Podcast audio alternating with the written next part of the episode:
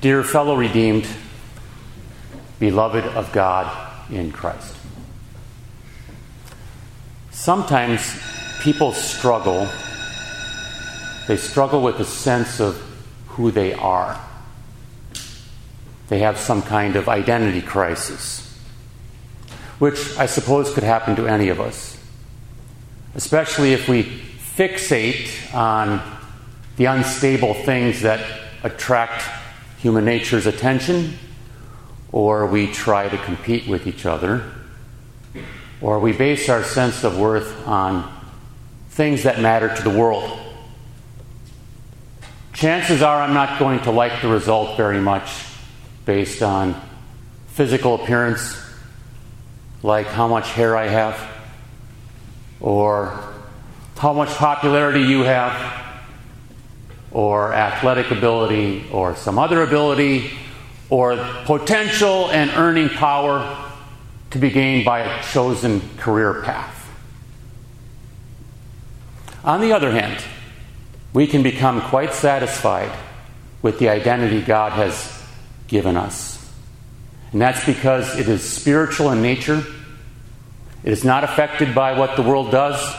It's based on faith, and it's at the same level for everyone involved. It starts with this basic truth we are equally loved by the God who loves perfectly. No one gets to say exclusively, I'm God's favorite, since we are all God's favorites, in a manner of speaking. That means we are equally claimed by Him as His dear children, equally valuable to Him, even to the point that He sacrificed His beloved Son for every single one of us.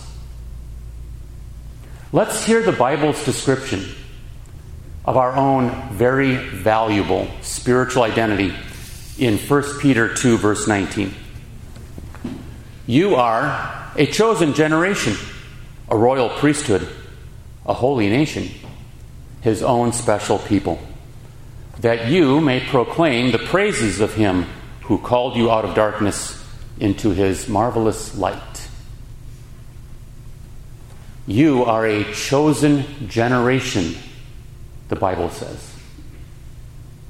Hey, we might know something from experience what it's like to be chosen and what it's like not to be chosen. We could think of annual tour choir tryouts, or the casting done for the musical or the play.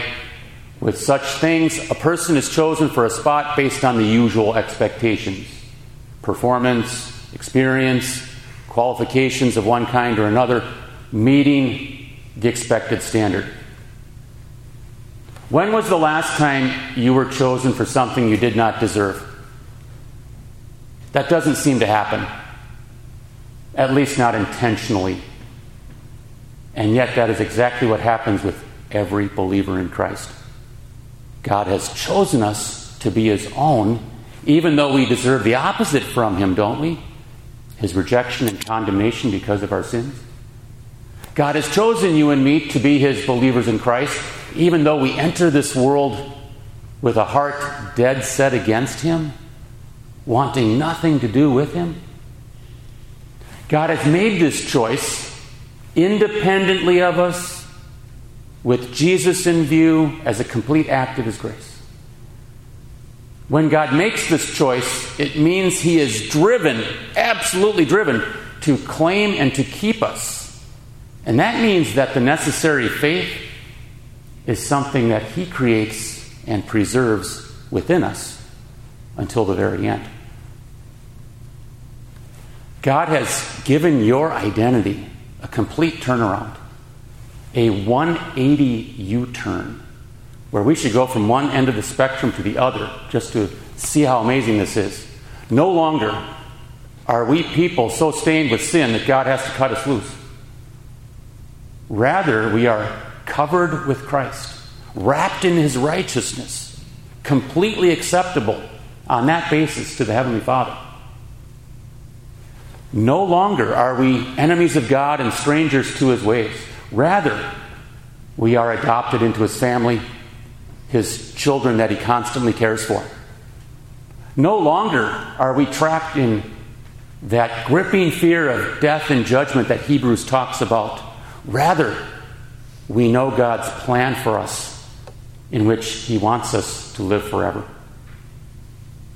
No longer do we have to wander aimlessly in the darkness of spiritual ignorance because of that well lit path in front of us, having the light of God's love and His Word. Now, with this change of identity comes a progressive change worked by God in the way we think and act, the way we set our priorities in life, the way we treat each other, and especially the way we respond to the Lord Himself. Paul writes in Ephesians that we are to walk worthy of the calling with which you were called. In the text of 1 Peter 2, the apostle narrows this down to one main thing. As God's people, we are to proclaim the praises of him who called you out of darkness into his marvelous light. Typically, that happens as a group effort in our worship of God, which takes various forms, including choir. Privately or individually, this also happens when your praise amounts to witnessing to somebody who doesn't yet know the Lord. So, all things considered, are we destined to have our own identity crisis? Are we going to be confused about or unsatisfied with who we are? There is the temptation for that to happen. And yet, we can help each other to remember the great value of our spiritual identity in Christ. Let that identity you have as God's redeemed child and heir be the strong wind that lifts you up when your spirits are down. Let your Christian identity be part of the confidence you have to face what's in front of you, knowing that you're surrounded by the Lord, or to share with another person who your Father is in heaven, what the Savior has done to make you his own. We have this incredible truth at, at the very baseline of it all. You belong to God by grace through faith because of the Savior's sacrifice. Your value and identification in this world cannot get any higher than that. God has brought you to the summit, set you on the pinnacle, and we get to stay there. Praise be to Him, the triune God, our Heavenly Father, our victorious Savior, and the Spirit sent to sanctify our hearts and lives. Amen. We close our worship praising our Lord in singing hymn 785, stanzas 1, 2, and 4. Stanzas 1, 2, and 4 of hymn 785.